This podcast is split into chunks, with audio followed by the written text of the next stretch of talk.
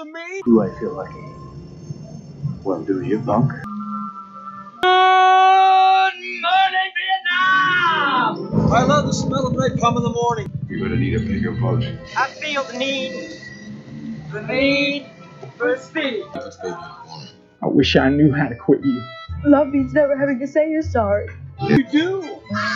You'll shoot your eye out, kid.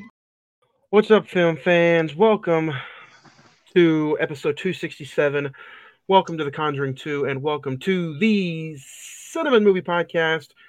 I am your host, Juan. I am joined by the cast, the crew, the fella, Zach.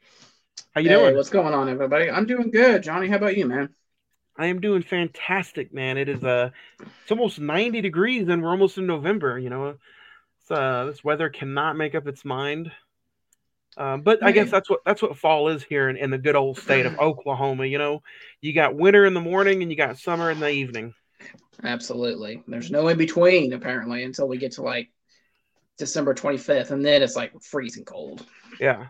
Um, but thanks for everybody. Thanks for joining us. Uh, whether you're watching us on live on the Facebook or watching us on YouTube um, on Emo Sawa Productions YouTube channel, or whether you're listening to us out there in podcast land. Uh, you can listen to us wherever you listen to podcasts um, iHeartRadio, Pandora, Amazon Music, TuneIn, Stitcher, Spotify. Um, we are wherever you listen to podcasts. Um, but Zach, man, good week, long week. Are you ready for the weekend? It's officially Hump Day. Uh, it's Wednesday. I don't know if uh, that matters to you. You know, if you live for the weekend, you don't look like you're a man who lives for the weekend. Look, you know, I I don't have much going on in my life right now, but look, you know, we're getting into the we're getting into some movie seasons. We're getting into the Oscar season, so you know, I look forward to that. We we have our first big comp- competition movie this year this weekend with Killers of the Flower Moon, which I'll be checking out. So I'll talk about that next week. But hey, right now, I don't know about you, Johnny. We're in the we're in the week of Taylor Swift because she dominated the box office this weekend. So Taylor Swift dominated the box office. My daughter wants to go see it. But you haven't, you, know you haven't seen it yet. I'm I'm hesitant on a f- almost three hour concert video. Well, you know what? When we get into recent watches, we'll talk about it. Or if you want to talk about it right now, we, well, there you go. Let's, let's, let's talk about it. So get into so, some recent watches. That go ahead and um, mention some recent watches, or if you have any recommendations. Yeah. Um, so obviously, probably like eighty percent of America and eighty percent of the world this past weekend went and saw the Taylor Swift Eras Tour concert film. Listen, going in, I, did you have your Swiftie shirt on and were you jumping up and down? Oh, look, wish I could take some video just to prove it to the world. um, no, in all honesty, I don't follow her music. I don't. I I know maybe like the big songs like "Shake It Off" and "Bad Reputation," all that. For someone that doesn't follow her, I'm not a part of Swiftie Nation. I really thoroughly enjoyed this, to be honest. I I have much more respect for her as an artist now after seeing this than before that before watching it. She puts on such a big production that I have never. I've been to a lot of concerts in my life, but no, I've never seen anything like that. So I can't she, imagine. She charged about eight hundred dollars a pop per ticket. You better get the biggest production you can get. Exactly. I, it, you watch that. You watch that movie. There are people way, way, way off in the back, top, top row. That you. She looks like a stick figure from where they're sitting, and they spent, like you said, 900 800 dollars to see her, just to just to be in the presence in that concert. And so yeah, I mean, I. You know what? Let, let me ask you, as somebody who, I, I mean, granted, we're both nearly the same age, but let me ask, what does an artist benefit from charging that much for the for a nosebleed or for a cheapest ticket? You would think if you were an artist, you know, or if you are the number one downloaded artist in the world, or at least top five, your average fan can't go see you. Yeah. I, I, I don't get stuff and, like that. And I truly think that's as well. There's two reasons. I think she did this because you know she actually sued Ticketmaster from like hijacking the prices on her on her tickets.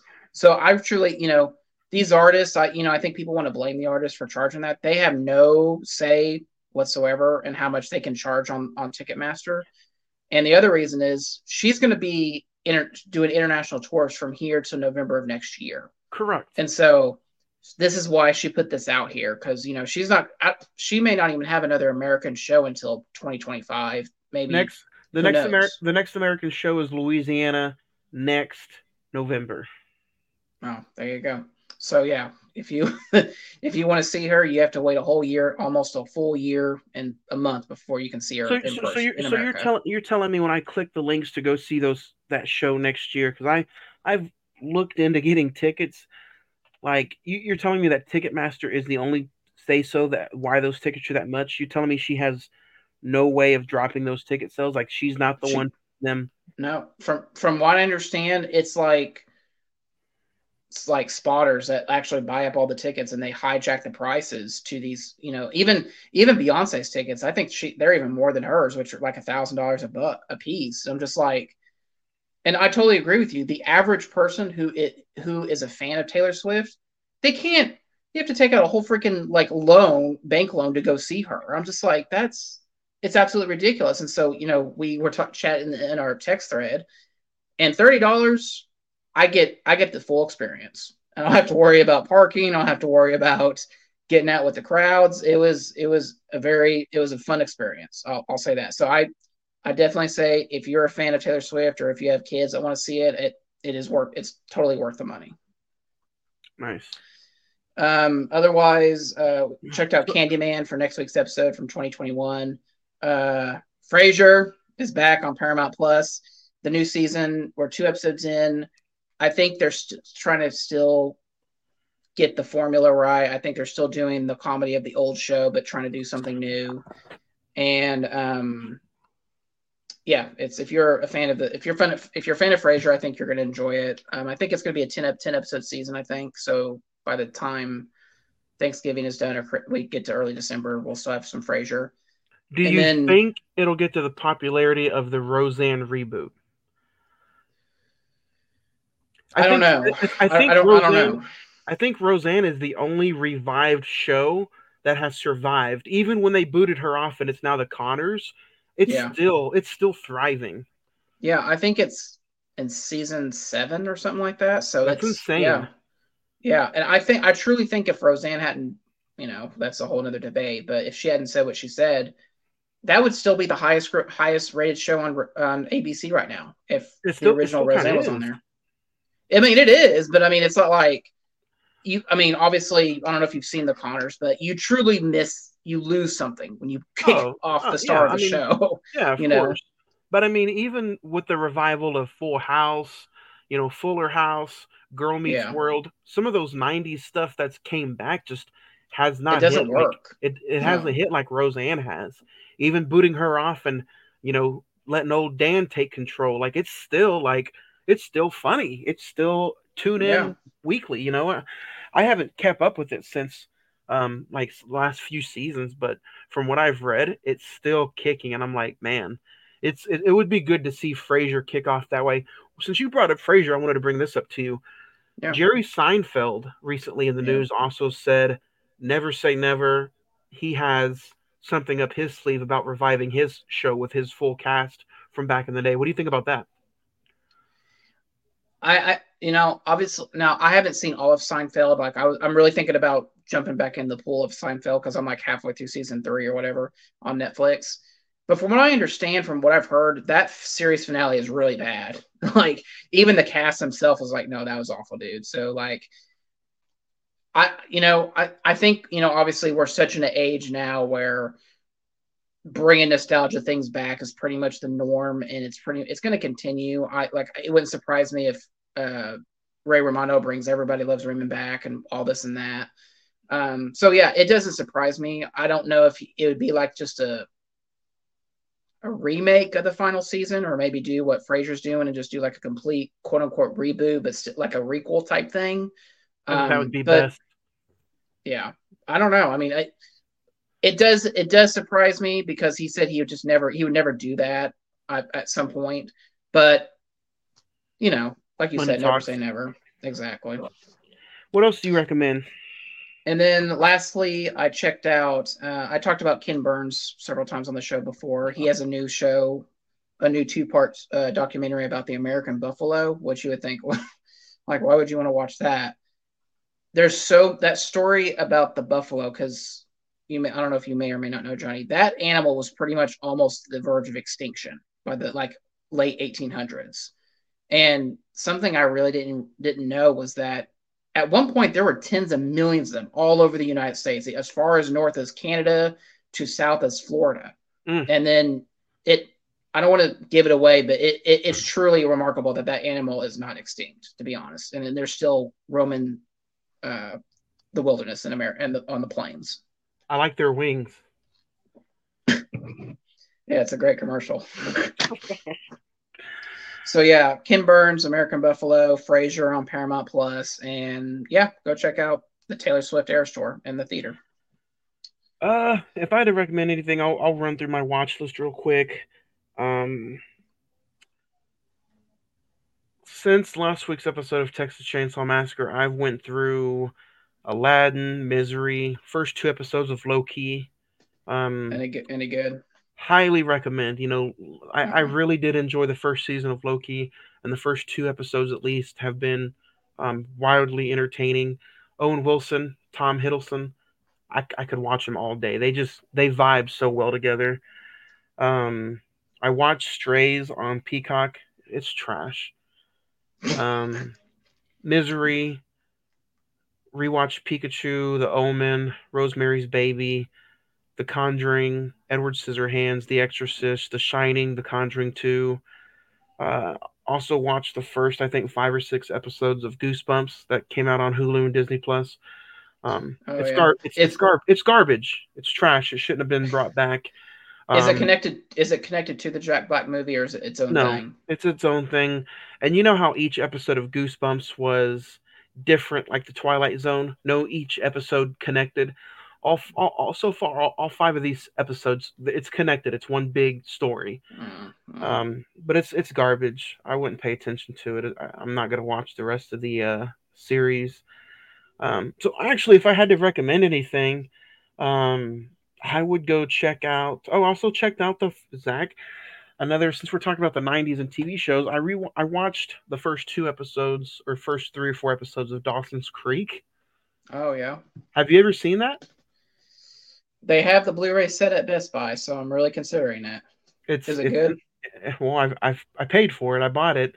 Um, did I didn't know that uh, Dawson, played by James Ader, is a Steven Spielberg fanatic in the movie, yeah, I've, I've heard that. and He he's also- also he's also a, like a fifteen. He, he's supposed to be a fifteen year old in the first season, but he's a film. He's wanting to go through film school, and that's what he's obsessed with. So, like, I'm like, man, how have I not ever heard about this or paid attention to it?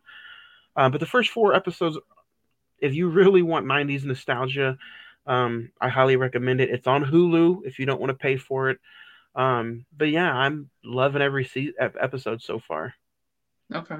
Yeah, it it's been on my go back and rewatch shows and miss list, and so it's just you know, it's kind of like it's very much in the vein of like the OC, One Tree Hill, where it's just like the teen comedy or Yeah. that But came it's out in the only two thousands. it's it's only six episodes. I, now I will say this: if you don't like the teenage drama of like maybe Scream, I don't think you're Yeah. gonna like it because Okay. it's it's written and I think directed. Uh, Kevin Williamson might have directed a few episodes, but I know he wrote the whole thing. And Yeah. the same guy who wrote all the Scream movies. So if you don't like that kind of uh, teen drama, then you may not like. But I'm the moment I found out, I was like, man, Dawson's a huge Spielberg fan, and he's just in love with movies. Uh, it, it it drew me in, and it's been pretty entertaining. If I had to recommend anything, uh, Edward Scissorhands, The Shining, The Exorcist. Um, Edward Scissorhands is going to be an episode in January. Uh, go check out those movies. Um, I can't believe that it's been almost five years since we talked about The Shining. Fun, fun movie, even though it's almost two and a half hours long. Um, and then check out the first two episodes of uh, Loki. So. Yeah, I need to. I just, I don't know, just kind of. The ticket I saw that the tickets from the Marvels went on sale. I'm not even bought mine yet. I'm just like I. Mm.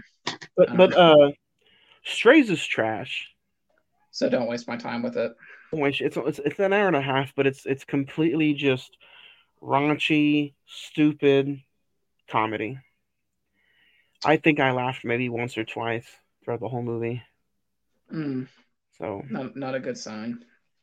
but uh, but yeah. Uh, but let's get into today's episode. Today we're talking about The Conjuring. Um, currently on IMDb, it has a 7.3. Um, Rotten Tomatoes is at 80%. The Metascore is at 65%.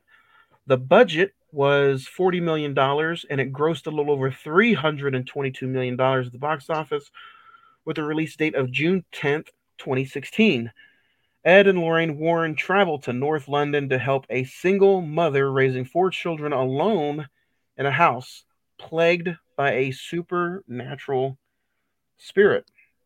Starring Vera Farmiga, Patrick Wilson, Madison Wolfe, Wolfe, Frances O'Connor, um, and then you have the debut, I believe, of Bonnie Aarons, who plays the nun. Hmm. Uh, directed by James Wan. Zach, we're starting off with you. Do you remember the first time that you saw this movie? What was your thoughts getting out of the movie? And then what was it like revisiting it for the episode? Yeah, uh, saw this in the theater, uh, summer of 2016. Looks, I think it originally came out. Yeah. Yep. Um, I was really hyped for it because it just looked much different than the first film. It looked like we were going to go to a much more darker, like feel for this for this type of film. Um, man, I was just creeped out the entire time sitting in the theater. It was very, it had a lot of ambiance. It felt very, um, demonic, I guess is the word I want to use. Um, it just felt like anything could happen at any moment. Um, and I hadn't seen it in a couple years. I, and I know we've had all these different Conjuring movies since then. Um, but on this rewatch, I still had the same thing. I felt like I was really worried about the rewatchability. Is like, uh, it's two hours and 15 minutes. Like, is this going to be, is this going to hold up? Is this going to be as good as I remember it? And I, yeah, I, I still hold my stance that this is the best Conjuring film. So, I kind of I'm gonna go a little sidetrack with you. I'm gonna go a little, little opposite ways. Saw this in the theater opening night, like you know, I went and saw it on the biggest screen possible. It was an absolute blast in a movie theater. Um, the last few times, and definitely rewatching for this episode, I'm like, kind of not really nitpicking, but I kind of, and I don't know if maybe it's because I watched the first one a little bit before this one, or I don't know if I, you know, but I just kind of felt like, okay, did we really need a almost two hour and 20 minute horror horror film about Yeah. the I don't know, but we'll get into it. Um I gotta I gotta say this though, like what is your stance before we get into this film on the Warrens and their real life situation with you know and and they, they it shows in the movie too people throwing them under the bus saying that they're fakes they're honies and it's all a hoax. What is your Mhm. personal real thoughts on that couple? Or just in, in spiritual natural if i can get you some of your beliefs that way I, I, I think that the Ed and Lorraine stories are very obviously I think the films really hype them up or over overreact not overreact but over um overblown what the true story is. And um I don't want to call them hoaxes or fakes or whatever because obviously I haven't done that much digging on them but I will say that they've definitely had a lot of experiences that is that are very a obviously supernatural and un, unnerving, but at the same time it's just like you know the the the Annabelle doll, which is you know obviously a staple of this universe. It's just a Raggedy Ann doll in real life, and so you're just sitting there going like, okay, so how can you know? So some of the things you know obviously they're obviously there are some things in this universe and obviously in their real life that's just like I feel like if they're just they're overblown just for the sake of overblown, and in, in reality, it's just like it wasn't as big of a deal as you know these mo- movies make it out to be. What about you? Uh, same thing. I'm not gonna say seeing is believing, you know, or get into that whole unnatural spirit versus what I believe and what I see. But I, I agree. I do think the movies overblow maybe some of the real life situations, you know. But uh, I don't know if I would probably, if I'm gonna pick up a Conjuring movie, I don't know if. I, I, I agree with you. I think number two is probably one of the better ones, but I think it's obvious that it's one and two. I don't think I'd want to actually pick up the other ones to No. kind of dive down that, that rabbit hole again. Well, and I, I really wanted to watch this before um, coming on here to talk about this movie, but I just ran out of time. But there is a documentary on on, on Max called Devil's Road: The True Story of Ed and Lorraine Warren. Um, you can check it out. Um, and it interviews and archives chart paranormal power couple as as they rise to fame. So I think that'd be just like some good homework. You know, I don't know if I'll get to it, but I, I'd like to watch it just to see kind of um, the true story of this couple and how famous and like they they came during their time. So this movie touches on one of the classics of all time. it, it, touches on the Amityville horror at the beginning of the movie, um, Yeah. which of like if you're a paranormal horror fan, like that's what that should be one of the movies you put up there with your paranormal status. But like whether it's the Ryan Reynolds version or the original, you know, Brolin film. Um, what do you think of them putting that at the beginning of the movie, like touching on the actual Amityville horror? Oh, you see, like that's what got me in the mood. I love the the opening of this film where she's just kind of like going through the steps of Ronnie De, De Ronnie um DeFeo, I think is, is his name, that murdered the family, and it's just the the, the seance and her just kind of going through the whole motion of what he did to his family, and obviously, you know, there's been a bunch a bunch of stuff since then saying was he possessed? Was he just crazy? Whatever. But it this mo- that opening really set the tone for this movie and it also sets up the tone of or sets up the idea of you know someone is probably going to die by the end of this whether it be ed or lorraine and i i really really like that concept even though it's it's played out through the entire film and we bring in uh the nun which I'll, I'll talk about briefly when we get to that um it is really I, for me it just really set the mood and it really set um the pacing for the rest of the film what about you I'm being a fan of both the remake and the original. I liked the opening. Um, I think the Amityville horror movie, like the actual film, is like, uh, it's it's good, and I don't know why people hate on the Ryan Reynolds one so much. Like it's only an hour and a half. It's a reboot. It's updated. You're in. You're out. The original one is Mhm. like two hours long. Um, this one too. The Conjuring two kind of had me twiddling my thumbs a little bit. Like I was gonna ask you, does runtime matter? I know it matters. Matter. ugh, I'm having a stroke. I know it matters in some movies, but does it matter in horror movies to you? Um, to me, it doesn't because if it's done right, I can sit and watch an almost two hour and 35 minute movie and still be fine. But I Yeah. really felt like I was just twiddling my thumbs for in The Conjuring 2. Like 217, 220, like, come on.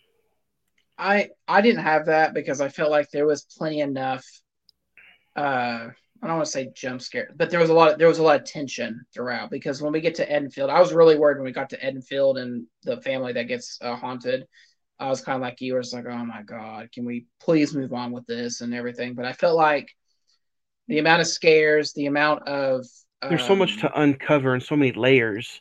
Yes. And I think the other thing that really helps this movie, and I don't know if you really caught on to this on your viewing, was the cinematography. I thought this movie was really, really shot, was shot very well.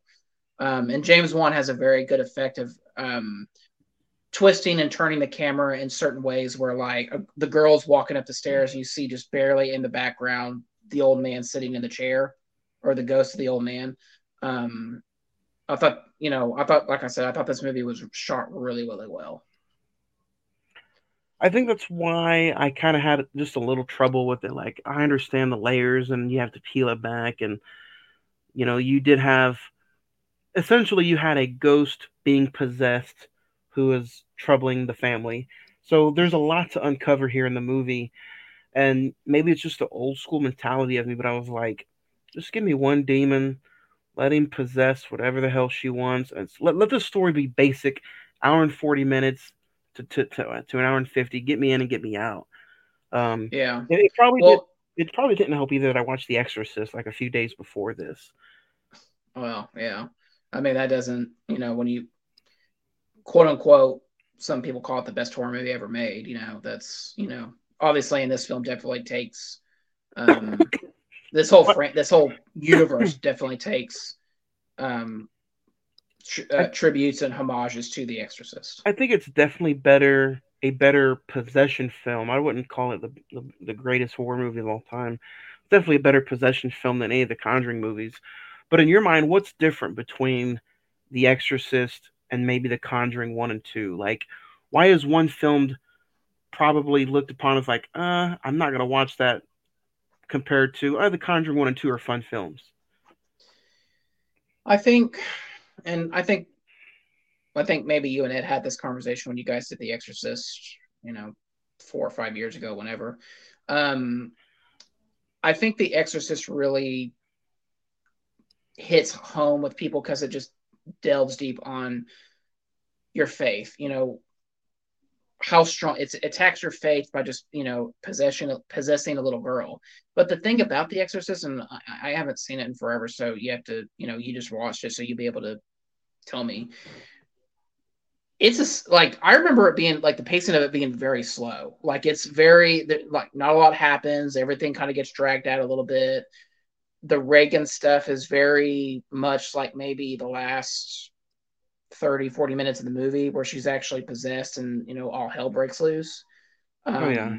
But see, that's the this- thing. Like with with that movie, is it's a different kind of layering because the first, I mean, it's it's really hard to say, but like it it dives more deep into the belief that they don't want to believe that something's wrong with the girl. Oh, she's Right. a single she's a single mother. She the the daughter is just wanting to, you know, reach out and do act stuff for out. attending. Yeah, exactly. Uh, especially with her going through uh you know, she thinks that there's rats in the attic and she has she's kind of wealthy, but yet she's still a single mom. So um yeah it, it dives deep more into stuff like that and it, it almost like proves the daughter's faking it and i brought that up for this simple fact that they believe the same thing in the conjuring 2 that the family Yeah. and the daughter are faking it so that's where i wanted to compare and contrast kind of to Yeah. where one movie is again it's still a long movie but like i had a lot more fun tearing off the layerings of the exorcist compared to maybe the conjuring 2 because they threw so much evil at you at once because you know the exorcist you have just the one demon and the conjuring 2 you have the spirit who's being tortured by the nun and the crooked man. Yeah and I, you know i'm glad you brought that up because i i, I didn't know that was a uh, a uh, plot point in the exorcist. And so you can definitely t- like i said you know everything that the ex the exorcist came out what 1973 73. six almost 50 years ago? 55 years ago. Um that film ever since that movie came out everything has been trying to capture that horror or that suspense that it it, it was able to create. I mean ever you know even some of the better paranormal activity para, paranormal act movies it, it's you know they're drawn from that from that experience of seeing the exorcist. And so this mm-hmm. movie yeah, I mean, I'm sure James Wan wrote that in there, and maybe maybe it did happen that the family was criticized as saying, "Oh, they're faking it" or whatever. But yeah, you can definitely tell that The Exorcist had a huge impact on this movie. I almost enjoyed Lorraine being tortured more than I did the family in London going through their issues. Yes, and let, us talk about that because I realized that. Okay, before before we go into that, do you enjoy this universe? Have you seen all the movies in this universe? Yeah. Do you enjoy it, Uh, or do you think after a while it? That was a question I asked on social media today. If you guys want to hit us up on the social media, uh, I asked a question on facebook.com forward slash the Cine-Men movie podcast. Also on the Instagram page, X, and send us some email. I, I, I think the universe is a little overrated. Um, if anybody else wants to chime in, you can. Um, but yeah, you know, I asked if, if you guys think that the the Conjuring universe may be a little overhyped and overrated. I think besides Conjuring one, two, and uh, three, and I know the third one is kind of trash. Some people say, but outside of those three movies, I think the side stories are not very entertaining.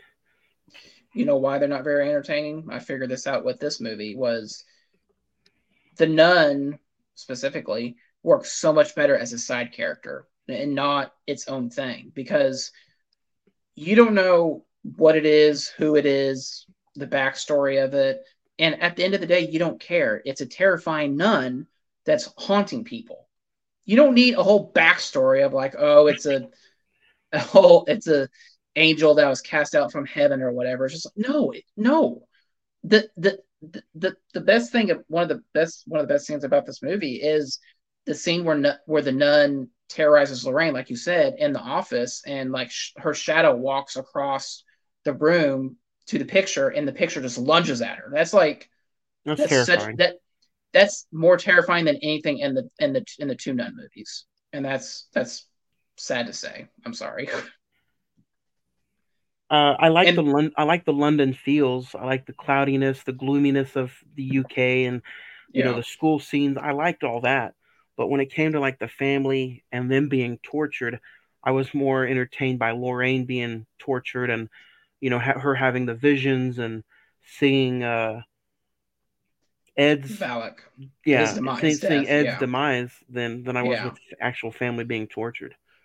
I think the girl, um, Janet, I think she has some interest, some fun scenes, like when she's home from home sick from school and she's watching television. And I will say the scene where like the old man is like right behind her and just like scares the living daylights out of her. I jumped in that scene. Um, and so I think I think there's some great. I think there are some good scares in this. Um, I'm glad the Crooked Man wasn't going to be a move. It was going to be a movie for a long time, but they canceled it, and I'm glad they did because that that does not need to be its own movie. It works so much better as a, a side character like the Nun.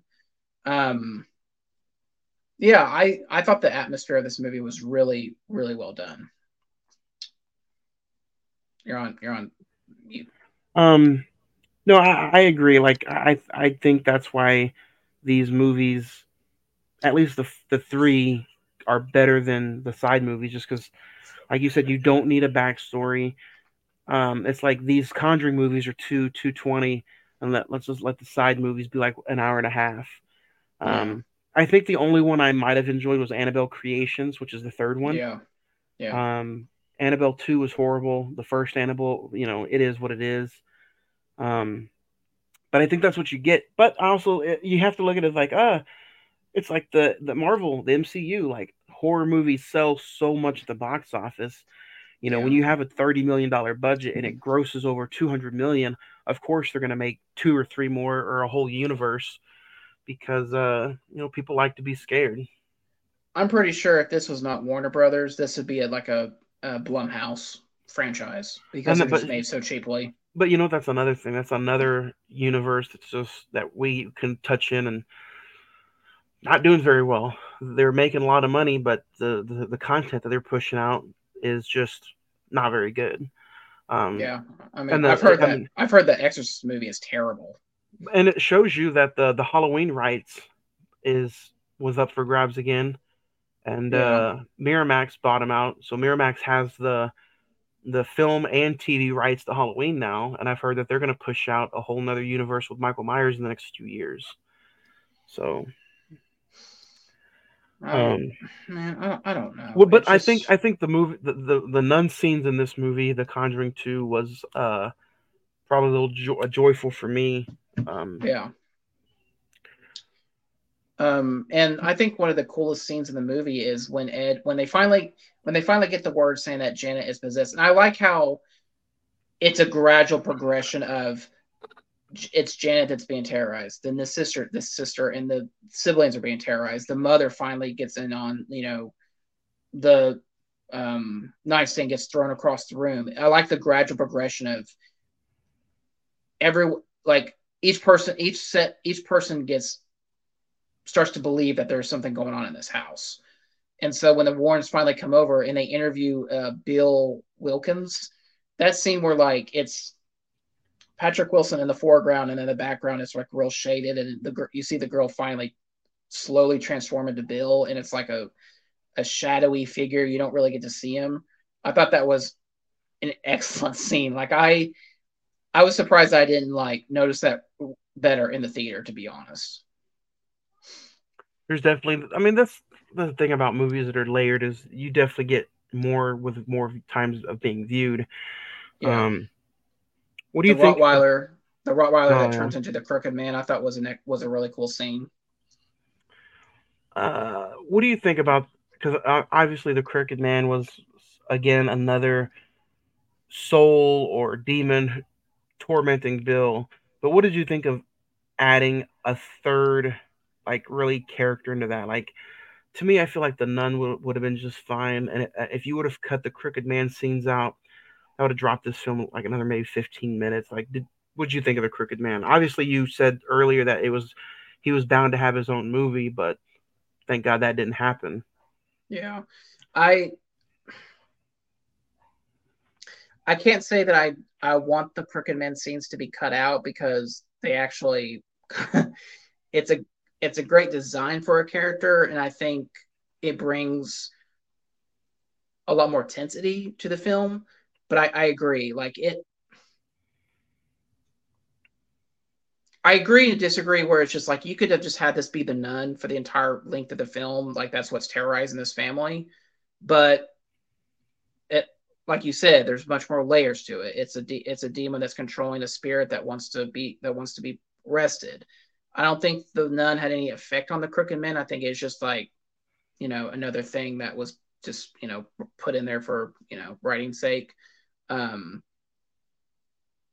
but like I, I see, I see what you're saying. I, I, see the pros and cons of, you know, we want to make this um, complicated but easy for people to understand, but we don't want it to be oversimplified. So, what do you think? What do you a, think? What do you think about them throughout the whole movie playing around with, you know, she's faking it, having the the the investigator one investigator almost for sure saying that she's faking it. Do you did you ever doubt that hey, what if this is a family that's faking it or did you just want them to hurry up and prove that she wasn't? Like could you imagine going down that route of a conjuring movie about hey, this family's actually faking the Warrens? Yeah, I I'll admit when I saw this for the first time and it was kind of revealed that oh she's a fake it was faking I was like oh that's it? They leave? That's that's the end of the movie? Um but I I couldn't there's a part of my brain when I watch this like there's no it can't you know a girl a little girl like that who's probably six or seven or eight she doesn't have the strength to literally move an entire nightstand across the room with that type of force you know? It's just some of the things and I like how they they kind of do the camera trick of oh they got they caught her in the kitchen throwing dishes, throwing knives, you know, kind of making a mess, over over tipping the table, whatever. Um, but to me, that like like you said, the whole movie of them tricking the Warrens, I think that that'd be terrible. That'd be utterly terrible. Um, Patrick Wilson let's talk about Patrick Wilson for a minute. I, um, if I would have known it was just going to be us, I probably would have done a little surprise top five Patrick Wilson movies. But this yeah. guy has this guy has slowly started to become the Scream King. As, yeah. as, as, some people have called him. I mean, he did his directorial debut this past summer with Insidious, uh, The Red Door. The Red Door. Yeah. He's, he's, he's been in a lot of horror movies. Um, he's been in some thrillers like Lakeview Terrace with with Samuel Jackson. Uh, this guy does a lot of like scary movies. What do you think of Patrick Wilson? We don't talk about him that much, and this is really the first time we've really dived into Patrick Wilson. What do you what do you think of him? You know, I do think he's a I think he's a very good actor. I think he I think he's kind of been simplified, like you said, as a scream king. Because like when you look up his, just look up him, look him up on Google. Insidious and Conjuring is like the top three things. I know. Oh Jesus, he was in Aquaman. I forgot about that. he was in your favorite movie of all time, Moonfall. So you know, Watchmen. You know, there. I think, yeah, I think he's he's capable. He's much more capable of being a dramatic actor where you believe him and he has residence, other than just being like the scared dad or the or the scared husband of you know these of these types of horror fi- or thriller films so Let me tell you, the, the, the way he portrayed Elvis in this movie, I, I almost could have said, hey, he he might have won an Oscar instead of uh, Austin Butler Austin trying to win one. Yeah, I think. Uh, and what do you think of that you know, scene? you know that scene i was going to bring that up because it was just like that was probably like a good 10 minutes that you could probably cut from this movie but you know I, I like that scene. I like it because it brings levity. It brings kind of just like calmness to the situation, and it also humanizes these people. Where it's just like you know they're going through a horrible thing where you want them to want them to succeed, and it really plays up the idea of you learn you like Ed Ed Warren, and you're afraid that he's going to be killed off by the end of this movie. So when that scene happened when I was watching it for the first time, I was like, "That's the that's the storytelling of letting you know that he's gonna die in this movie." Yeah, and I, I I believed it. I was like, oh, so he's being charismatic, so they are going to kill him off in this. So, and really, to be honest, I really didn't think that you know. Obviously, the whole thing is he was going to get impaled by a tree or whatever. But I kind of thought that he was that, like when he's down in the basement and like trying to fix the pipes. I really thought that maybe he would have drowned to death or something like that. Uh, that's yeah, the watery basement scene. That was a pretty good scene. Yeah. So, and then something I noticed on, like you said, the layers of this film is that when it, Lorraine has her like her little haunting and she's like stabbing her Bible or carving the name of the of the of the demon in the in the Bible. If you notice very carefully on the bookcase, it has the name Valak spelled out with those big golden letters. I didn't even I caught that on this viewing. And I was like, wow, that's kind of a a good Easter egg for uh, the rest of the movie. So, that being said, with you know even even the actress who played Lorraine, like she's one of those layered actresses, almost opposite of Patrick Wilson. How he's Yeah. kind of stuck to maybe almost one type of genre of film. She's completely almost touched everything. Um, besides The Departed, what else did you like her in? You know, something I really liked her in was uh, Bates Motel, where she played Norman Bates' mom. I thought she was excellent in that. Um, the Departed, obviously, Up in the Air is a good movie with George Clooney. Hmm. I don't know if you've ever seen that. Oh yeah, She was she was in uh, The Judge with Robert Downey Jr. and uh, Robert Duvall. She was she was very good in that. Uh, Godzilla, King of the Monsters. Yep. Yeah, she's been in a lot lot lot of stuff. And she's a, she's another actress that can that really can bring um, emotional depth. She kind of she her face is kind of like the same and everything, but she's able to use emotion to make her characters for you for you as a viewer to enjoy her characters. So uh, the old man who kind of plays the the guy who wants to believe the family and tells Ed that he needs to take a step and a leap of like faith. Um, not a very Mhm. known, well known actor, but in this movie he's very authentic. What do you think of what do you think of his character in this movie, especially towards the end when he's letting L- Lorraine know about his daughter's death, which I thought was pretty touching. I th- which which one which one is that again? The the older guy who plays uh he's Maurice. Oh, oh, oh, who is kind of like in it on it for like the the He fame. was to be a part of history. Well, yeah. Um, I like how, yeah, the emotional depth of when she's when he's telling about his daughter, which I kind of thought that like maybe the demon, the nun demon, would use that against him or something like that, like bring like a, a like a vision of his daughter to terrorize him. Um, I thought he did. I thought he did. I thought he did a good job of portraying the like you said, he wants to be part of history, but not so much for the sake of saving helping this family, but just for the the publicity of it. Um so.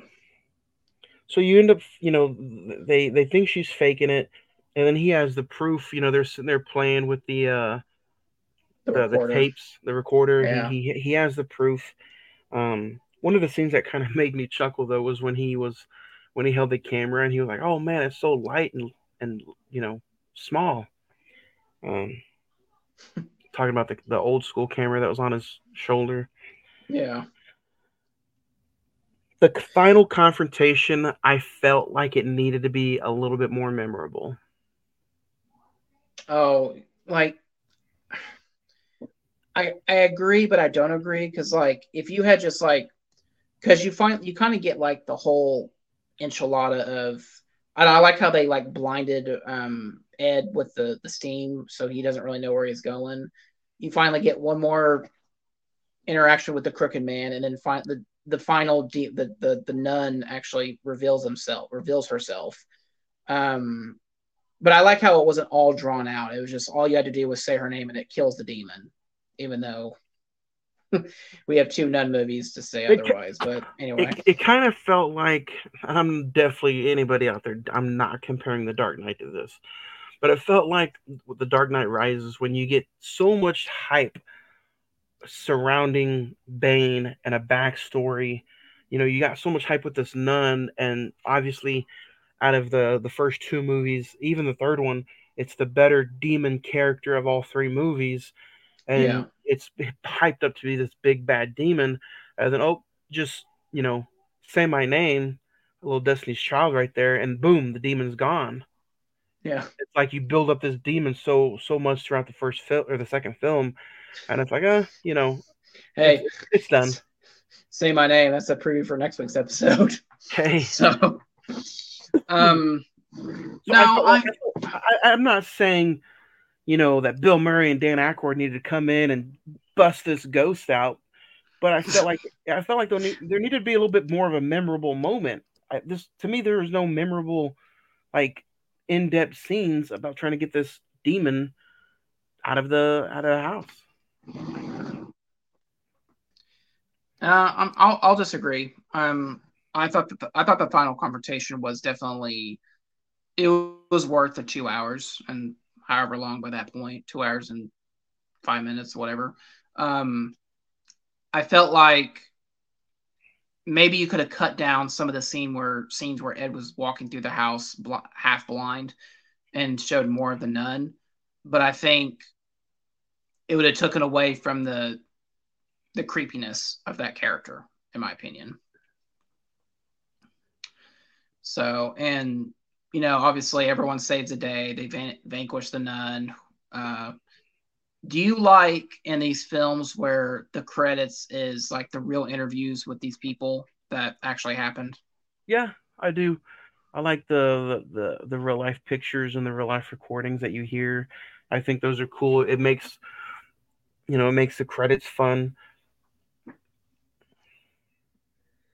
I think it's creative. Yeah. But I do think uh, you talked about some of the spinoffs earlier. Um, I think this was a again, it's not three. What do you think of the third film, kind of, and the spinoffs? Like, you know, they are for what they are. We were going to do the third one a few years ago when it came out on HBO Max, but we kind of just was like, eh, you know, we'll, we'll we'll save it for another day. Um, I I thought that everything, like I said, I'll I'll go ahead and state that this is the best of this universe. I would say probably this, the first Conjuring, and probably Annabelle Creation. This is it's as best as it gets. All the other ones are just it. Each every film just repeats kind of the same beat in each one, whether it be Annabelle, The Nun, Curse of La Llorona, which you know is debatable whether that's in that universe. Um, it's all the same thing, and they don't. I mean, yeah, I mean, it's kind of cool that they kind of built this whole timeline of where everything happens, but at the same time, it just doesn't. It doesn't amount to much because essentially you're just kind of, like I said, you're kind of you're playing the same beats over and over again to the point where it's just like, okay, I could put the Conjuring, Conjuring, the Devil Made Me Do It compared to the Nun Two, and it's just like, it's the same movie. You know, you're not And what I not really mean, doing anything different with it. what I mean by memorable is like you could watch, you could binge watch the whole series, right? Yeah, And other than probably two and one, they're all you may not remember any of it because they all feel the same. yeah, and, And, the like, only the, the only reason to me two feels different is the because of the loominess feeling of London. That's it. yeah, The nun's in And there. think- Guess what? She's also in another movie and another movie. The but but like I said, and I think you would agree with me. I don't I don't think you haven't seen the Nun two yet, but they do, those two movies don't work because it's like you you're building off the mythology of a character that a works so much better as a side character, and you don't want to know anything about her because that's how terrifying she is. I mean, that scene where like the dot or the Lorraine, the Warren's daughter looks down the hallway and sees and sees her. That's that is genuinely creepy. I mean, it just walks into the next room. You don't know what it is, what it's doing, and who, whatever. And for these films to go and just have like a whole backstory to these characters, just like Annabelle Creation was kind of cool because it led directly into the first film as a prequel, but you don't. But even the- then, the- the the Annabelle doll that's in the first movie is like a five minute leeway and has nothing to do with the rest of the movie. Yeah, that's true. That's very true. So, um, at the end of the day, um, I'll start off with favorite scenes. I think the the watery basement scene is going to be fun for me because right there he already he kind of had doubt going into that scene, but he sees the the fake teeth and his doubts rise even more. Um, the the nun scene where, like you said, she walks around the room and then she puts her hands around the picture and runs towards Lorraine. That's a fun scene. Um, and then I do enjoy the scene where um, they can't find the little girl, and it's after the scene where she trashes the kitchen, and they open the cupboard Oh. door, and she's in there with her head all tilted sideways and stuff. I, I thought that was a fun scene. What about you? Do you have any favorite scenes? Uh, the nun scenes are, are great. Um, the interview with Bill Wilkins with Ed, where he's just kind of like, like I said, the, the way that they shot that was, I thought was really well done. Um, the, I'll say the Elvis scene. I, like I Oh, said, yeah, I thought it brought, I thought it brings some levity to the situation, and ha- it was just a quiet, nice moment. And then uh, the opening Amityville horror uh, walkthrough, I thought was, like I said, it set the whole movie off and put me in a good mood to be like, this is going to be different. This is going to be darker. This is going to be a lot more um, serious than I think that the, than the last movie was.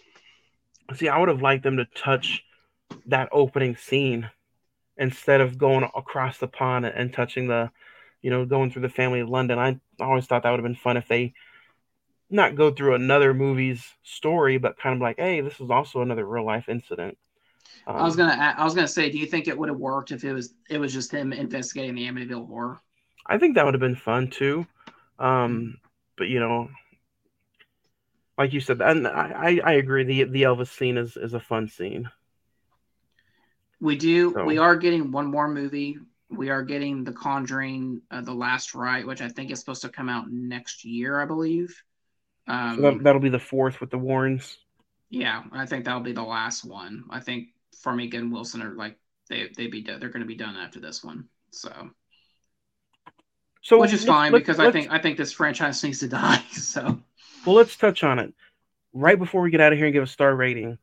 Um, you said fourth one might be done. You know, other than the Conjuring films, are you looking forward to the fourth one, or are you just like, you know what, did the third one leave that bad of a taste in your mouth that to you this franchise just needs to go? You said it. You said it yourself. It just needs to go. I I stand by that.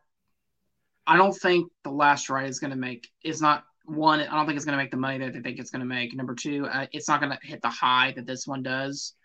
Um, I think pretty much people are tired of this universe. It's kind of like Paranormal Activity. After a while, where you're just like, okay, we we get it. It's ghosts, demons, and everything. Um, the third one is terrible. Like I, like I, I remember you saying that we're going to do that one, and I said, dude, let's don't don't waste our time with this. Um, yeah, I, I, if they want to do The Conjuring, the last rite with Farmiga and uh, Wilson one more time, I'll see it. I mean, I'll probably see it when it comes out. Um, but other than that, I, I But- think that should be the end of it. You, you, you know what? And I know we can't. We was the third one not a decent film. You know, some people say it was decent. Some people say it was trash. Can't count the money for that one because it came out right in the middle of a, of a pandemic. But you know what? The Nun 2 made almost $260 million on Yeah. just a $35 million budget. So whether whether we like it or not, this franchise may not go away. And I think The Conjuring 4 with no pandemic behind it could reach maybe depending on when it comes out, where it's sandwiched in between, could make anywhere Mhm. from 350 to 400 million dollars. Yeah, I mean, So, so I, I mean, I don't know. I don't know where the side character movies are coming from, but this franchise is just like the Fast and Furious movies, continues to push out money. You know, so I mean, they're doing something But- right, but to me, they're just not memorable. I don't But think everything, me- every, everything doesn't need to turn into a cinematic universe. I and yes, I blame Marvel for this. That's exactly why we're in this spot. I mean, the fact that they in August of this year, one of the filmmakers said, "Yeah, we think it'd be kind of cool to have like a film. You know how the Warrens have like their closet full of all the different demonic stuff. Like they want to do something like that, where it's kind of like an anthology with all the different uh, demonic uh, devi- or products. All the devices di- have their own movie. yeah, just no, no. We don't. We don't need to do that. Just stop. it's fine. Like the Nun and Annabelle. While we, I think we both agree that they're not. They're not very good films. That's as close to that as you can possibly get to make it like an anthology or a universe. The Crooked Man works in The Conjuring too. You don't need its own film for a little toy that you know has like a really tall, demonic looking Slender Man type creature. So. Uh, let's get into star rating one out of ten. One being an absolute Annabelle, Annabelle, and ten being an absolute powerhouse of a Patrick Wilson. Um, You created I'll that go on the for- spot. I did. I'll go. I'll go seven with this. Um, it's it's not terrible. There's some things I would change if I really wanted to like it some more. Um, but I I think it was just a little too much on the runtime. And I like I said, I'm a little old school. I would have liked if there was less layers to this movie. Does it hit its fine status? No, I think it's, I, fine. I think that's a little bit more than it's fine. Um, I just don't know if this is a movie I'm going to grab every spooky season. You know, Right. I always, always, always base my ratings off of how many times can I watch it with enjoying it every single time. This is just one of those movies where, you know, a seven is as good as it gets. It's not, it's Yeah. not like, as you know, yeah. I, I don't think I'd watch this every year. Um, I'm gonna go a little higher. I I don't watch this every year, but it was a great rewatch. I think it still holds up. Almost what eight years later? I think no, seven years later. Um, I'm gonna give it an eight. I, I like I said, I think this is the best that this franchise has gotten. Um, I don't know. I don't remember what I gave the first Conjuring. I think a seven, maybe. Maybe I gave it an eight. I don't know. I have I have Um, both my viewings at a seven. I think they're, you know, I think you can like the first one for some things, and you can like the second one for some things. I don't think one is superior to the other. Oh, I think I think The Conjuring Two is superior to the first, uh, just in my opinion. Um, but like I said, great atmosphere, great cinematography, good performances. I think there is some good scares. Um, and while it does set up some stuff that, you know, we don't need two nun movies, whatever. um, that nun character works so much as a side character, so I'll, I'll definitely give it credit. So eight eight, eight out of ten for me. So, so you're saying you like your nun as a side piece? Mm-hmm. You have no idea. so, Uh, but Zach, well, after going from that, did you want to you want to hit a I- couple emails? I dare you to say his name next week, Zach. Oh, you talking about Candyman, the 2021 version? Next week, uh, Candyman 2021. Um, you know, I think we might have some. Uh, I don't. I don't know how you feel, but if there's anybody else that might join us, um, I think this movie Zach gets shit on a lot. And I don't understand why. I don't understand why either. There's it's it's rotten on the tomato on the Rotten Tomato ratings. It's only got a 5.9 on IMDb. We'll get it all into that next week. But yeah, this gets some trash ratings, man, and uh, I'm kind of excited to dig into it next week. What about you? Yeah, uh, I rewatched it last week uh, just to you know get stay ahead of the game, and I'm I'm really looking forward to talking about it. So Um, so that's what we're ending the next. It's, it's already spooky season already over, Zach. Next week is the final one. I mean, we get we, we get to talk about talk to me on November the first. Um, but what do you think about that, man? Next week is the the final episode before Halloween already. It's flying by. Time, time, time just flies by, like you said. Uh, I think I read the other day. I think I looked at the other day. That's we only have like like 50 days before Christmas or something like that, almost to the day. So I'm just like, oh, freak. So you know, I hit those malls for for gifts. So So next week we end October with Candyman 2021. You can check that out on Peacock. Um, I'll go through November real quick. November the 1st, we're talking A24's Talk to Me. November the 8th, we're talking Prey. Uh, November the 15th, Mission Impossible Dead Reckoning Part 1. Um, November 22nd, Barbie just came out on Blu ray the other day, so go check that out. And then November 29th, we're talking Oppenheimer. So we're doing our Barbieheimer just like everybody else Mhm. did in the summertime, but we're saving them for uh, physical media, back to back weeks. Barbie and then Oppenheimer. Um, that's Zach, a pack. That's a packed month. it's a packed month. It's been a long time, but I think this is our most, as far as different films go. I think this is our most jam packed month of the year so far. What do you think? Yeah, I mean, I we're going to talk about two of the biggest films of the year. I, we, I don't think we could. I don't think we can't leave this year without talking about Barbie, just how much money it's made. Um, Oppenheimer, I'm really looking forward to rewatching. Mission Impossible, uh, Prey is going to be an interesting rewatch to see if it holds up a year later. And Talk to Me, hey, it's A24. What can we say? Uh, there's a lot of people trashing that movie too recently, so it's it's going to be fun, and we'll talk the ins and outs of Candyman next week. Um, we might have some rants or two just because of how much hate this movie gets. Um, but Zach, other than that, man, I think it was a fun episode. Uh, like I said, Yeah. you guys can follow us on the social media. Um, we're doing a bunch of giveaways on the social media. Digital copies will be given out from now until the weekend is over. So go check out the social medias. I just gave away the the Exorcist 4K digital copy earlier uh, today, so go check that out. Um, but Zach, before we get out of here, do you have any uh, final thoughts on The Conjuring 2 before we get out of here? Uh, yeah, just go check it out. I'm surprised this is not on Max. it's the only Conjuring movie that's not on Max, which doesn't make any sense. Um, but yeah, go check it out. Uh, next week, well, this weekend I'm seeing Killers of the Flower Moon, so I'll definitely I'll give my review on that next next week. So Three hours and 40 minutes. You're going to go see during the day, in the morning, or at night? I think we're gonna go. We're I think we're gonna go check out like a three o'clock showing, so we'll be out of there by like eight o'clock Seven. at night. So should be should be entertaining. Everybody go see it. Um, it was filmed and made right here in the in Oklahoma, so go check it out. Um, brand new Leonardo DiCaprio, Martin Scorsese movie. Um, uh, gonna- you gonna Zach, you, Zach, you're the only one who's seen the Nun too. is the Nun two worth watching by Anna? Uh, I'll say I will say it is better than the first Nun movie, but that's not saying much. I'll I'll just say that. So And Zach likes his nuns on the side, so uh, you know, I'll just say for the Nun Two, it's fine. It- It's better. It's better than the first, but it's fine. All right.